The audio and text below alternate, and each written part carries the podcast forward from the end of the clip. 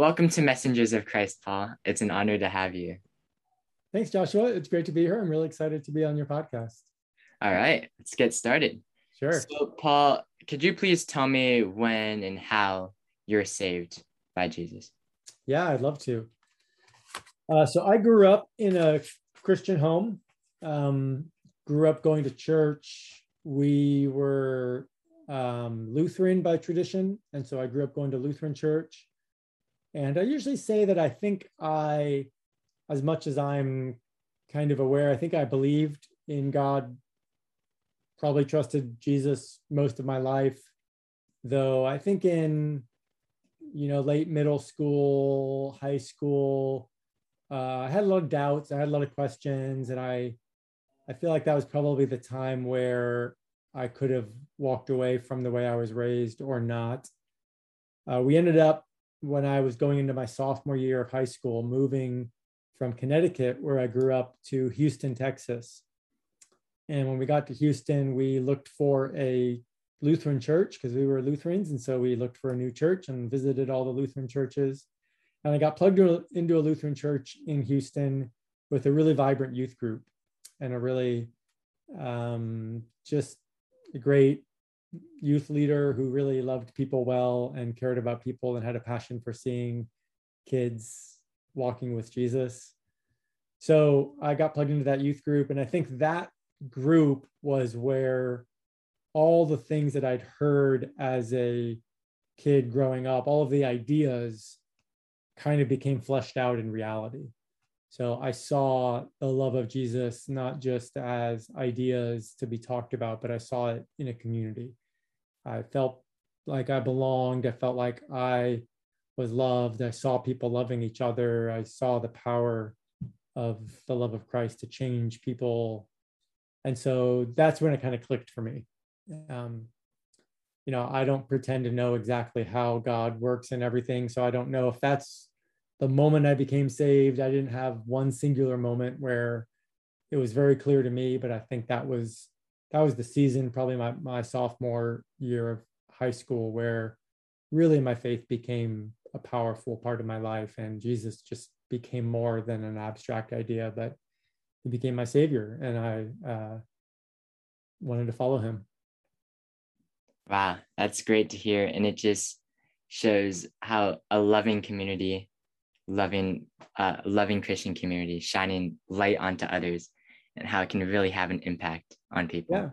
Yeah that was my experience. And you know the other thing i would add is that for me pretty quickly my coming to know jesus became um intertwined with the calling to go into ministry.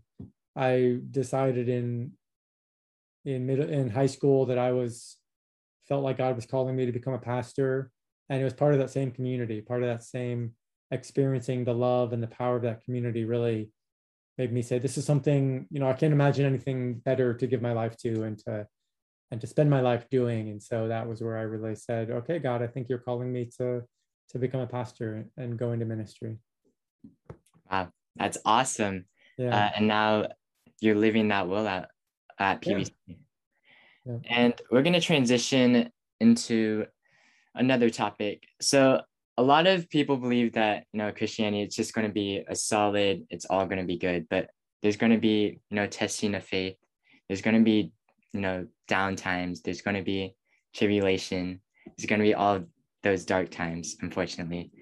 And could you tell us about a time when you were in one of those phases, a tough time of yours, when you had to trust God with everything you had, and how he came through in one of those situations. Yeah, I'd be happy to. Oh, I feel like I could um, pick from several different ones. Um, if I ever believed that Christianity would be smooth sailing, I have over and over again learned to the contrary, that actually following Jesus involves a lot of challenges, a lot of suffering, which makes sense because the scriptures promise us that. The scriptures say, if you follow Jesus, you will encounter tribulation, you will suffer. So I don't know why I would ever have thought that that wasn't the case. Uh, in terms of sharing one, I think I might talk about a time when my wife and I had some real deep challenges in our marriage. We'd been married about five years at the time. I was in seminary. I worked part time remotely from home. And we had three little kids at the time, actually, two at the time. And we had just gotten pregnant with our third. And we had some really difficult patterns between us communication, expectations, things like that, that just made us have a lot of conflict with each other. And I, uh, on top of that, I just felt like a failure. I, I think I, you know, I was a, I'd been a Christian for a while at the time. I'd read the books, I'd listened to the sermons on marriage. I thought that I knew how to make this work and I wasn't able to make it work. And it really, I think the, the, the darkness of it for me was getting to the end of myself and realizing that I can't do this. I can't fix this. I can't just muscle through this and make it work. And I remember, for whatever reason, when I think of that time, I have a particular memory of kneeling on the floor in the room, one of the rooms in our home. It was the room that I worked out of usually. It was kind of a TV room slash office. And I just remember kneeling on the floor and crying out to Jesus, saying, I, I think I was probably crying at the time, literally, and just saying, I don't know what to do. I, I, I need your help. I need, I need you to come through here. And he did, um, not immediately, not dramatically in an overnight kind of way, but through some friendships that he put in my life, through the guidance to seek some counseling that was really transformative for us through some time, through the patience of my wife and her faithfulness to me and to God. Uh, we worked through a lot of stuff. It took a couple of years, but it was a really powerful time. And I, I see now that, you know, those times made me who I am today. That if I hadn't faced that tough, challenging time, I wouldn't be the kind of person I am today. And so I really am honest when I say I'm grateful in hindsight, not just for those times, but all the different challenges I faced because I I see God transforming me through those times, but I also see my relationship with God deepening in those moments. Wow. It's just so great to see how God really came through for you there. Now, if you will, could you share some other times God's really came through for you in a tough time? Yeah. Um, you know, one of the ones early on was probably high school slash college, and I've talked about this in sermons before, but I, I struggled with uh, looking at pornography and dealing with those kinds of sexual sins. And that was a really hard season because I was an active leader in my church group. In college, I was an active leader in my college fellowship, and I felt felt a pretty deep sense of hypocrisy that here was a sin in my life that I wasn't able to control, and yet other people didn't know about it, and I was leading in other ways. But again, in that, because of that struggle, I think it brought me to a place where I was humbled and dependent on God, that I, I knew I couldn't fix this on my own. I guess, you know, now as I'm talking, I think that's probably a theme for me of challenges where I get to a place where I realize I can't fix this. So I've seen that in my marriage, I've seen that in my personal life, had some challenges as a family along those lines. And the truth is I can't fix it. So realizing that has been has been a gift. And I think that's what, you know, God uses challenging times to get us to those places where we really do need to depend on him. Yeah.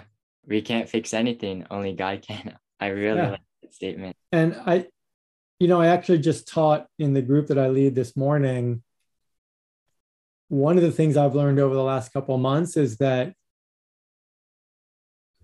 core to who God is, part of his deepest being is to be merciful and compassionate. And so, but we can't experience that part of God's character unless we are in a place that needs mercy and compassion. And so, in those kinds of moments where Jesus shows up and saves his disciples from the storm, or where he shows up in challenges in my life, I think we actually encounter, in a sense, the, the truest part of who God is. We, we encounter his mercy because we need mercy.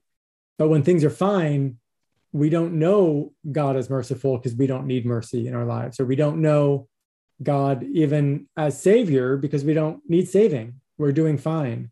So it's in those moments of need, I think Jesus shows up just at the right time. And maybe he waits until we need saving to come in and save us. Maybe he gives us that time to realize our dependence because it's it's a it's a powerful way that we can then relate to God. Yeah. Uh, that's a good point. You you just said uh, leaves us on our own dependency till we like realize, like you realize, we we can't fix this by ourselves. We can't we can't beat the storms by ourselves. We have so much coming at us. We can't handle it by ourselves. We have to have a helper with us, yeah. which is God. So yeah, amen to that. Yeah, more and more so. Even I mean, just in our world, just the the language you use about there's so much coming at us. And I think it's true whether you're a student in middle school or high school or a college student or a young adult or married or whatever. There's just so many things in our world, and it's really easy to feel overwhelmed. And we try so hard to control everything and fix everything around us, but it's in those times when we're able to say, we can't fix it, that then we really meet God in a powerful way.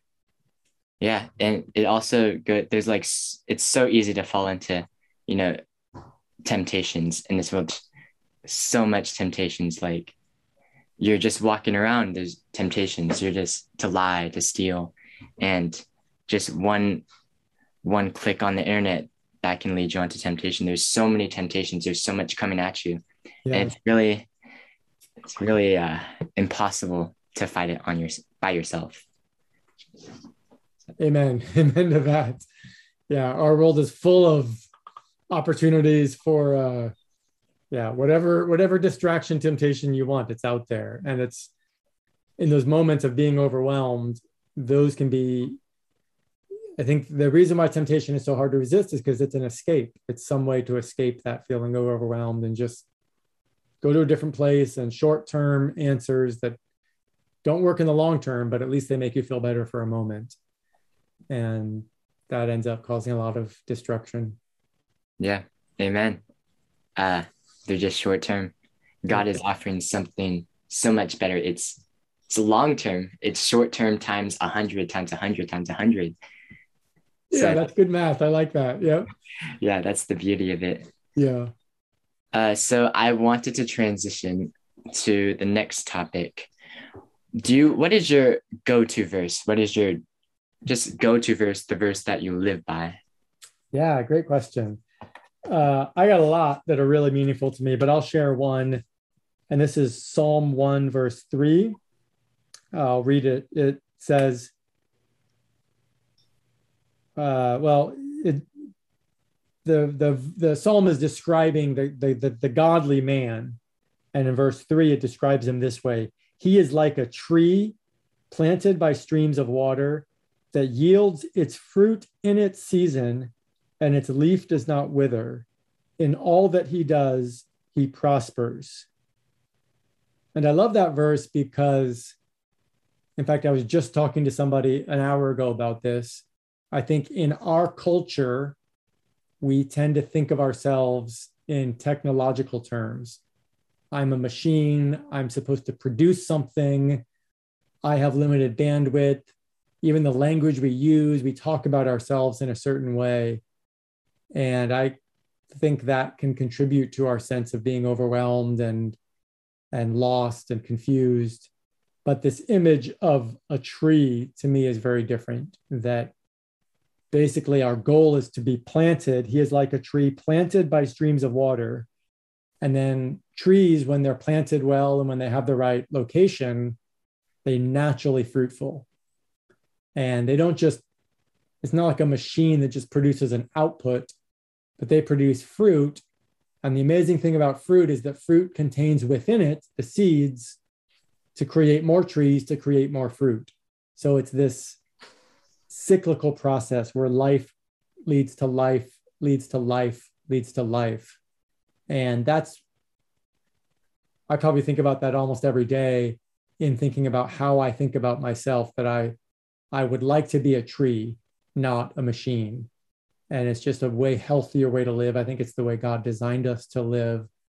And so that goal of He is like a tree, yields its fruit in its season, its leaf does not wither, in all that He does, He prospers. That's the vision I I have for my life that I think God designed us to fulfill. Adding, uh, going off Psalm one three, we aren't like you said, we we aren't machines. God made us for purpose, for His will, and He made us creatively unique. Well not, said. We're not machines. And could you describe more about what you mean bearing fruit in trees? Yeah. Yeah. I mean, sometimes, since you asked, I'll go into this. Sometimes I, I actually preached this verse at my children's high school a, a year or two ago, and I, I tell the story of, of a peach tree. And if you think about a peach tree, it grows up and it produces peaches, and, and inside a peach is the pit. And so what, what, what happens is the, the peach falls to the ground and let's imagine a goat walking by and the goat eats the peach. And then the goat keeps walking and walks somewhere else. And then eventually the goat poops out the peach pit right? And so you have this seed that then eventually that peach pit becomes another peach tree which gives rise to more peaches and more goats eating them and pooping the pits. And you know it just kind of overflows into life. And that vision of i want my life to be like a tree where i don't just produce something but i bear fruit that then bears more fruit this multiplicative thing. Whereas in our culture like if if i think of myself as a machine let's say i'm a factory and i make things, as soon as something comes off the factory floor, it starts to age, it starts to fall apart, and eventually it dies. So if I'm a machine that produces cars, my cars last for five years, 10 years, 15 years, 20 years, and then they're trash. But if I'm a tree that makes fruit, then the fruit leads to more trees, which make more fruit, which make more fruit. So, so it's this wow, this reproductive nature that that's why I want to be a tree, not a machine. I want to, I want to create things that continue creating, not just create something that dies. Amen. That's awesome. So, favorite worship song? Do you yeah. have Another great question. I've got a lot, but the one that comes to mind is How Great Thou Art. So I guess it's more of a hymn than a worship song, but there's some modern versions of it too. And I guess one of the reasons I love it is because it's worship in its truest form. It's simply declaring the truth about who God is, how great thou art. And I find that I need that reminder. I need to declare who God is. And I know it's true. I know it's true because the scriptures tell me it's true. And so I can say it, even if I don't feel it in the moment, I can declare it. And remind myself of it. I can hear the people around me reminding me of it as they sing it. So I love those those kinds of songs that declare truth about who God is and the greatness of God is one of his primary attributes. Yeah, his greatness. Yeah. That is definitely one of his uh, attributes. The reason we're here is because of his greatness. Yeah. Reason why everything around us exi- exists is because of his greatness. And yeah, amen. Yeah. And any final words before we wrap the podcast up? I guess just a word of thanks. Thanks for having me on this. And I really love the fact that you're wanting to explore these topics and help others to explore them. And I just think I encourage people, you know, don't be afraid of pain. Don't be afraid of what God's doing. Reach out to Him, ask Him what He's doing, complain to Him if if you're in pain, if you're struggling, ask Him for help, ask Him to make it clear. And I think those are the kinds of prayers that God answers. Amen. God's always willing to listen. And so like thank you again, Paul, and that should wrap it up. Awesome. Thank you. Psalm 1 3. He is like a tree planted by streams of water that yields its fruit in its season, and its leaf does not wither. In all that he does, he prospers.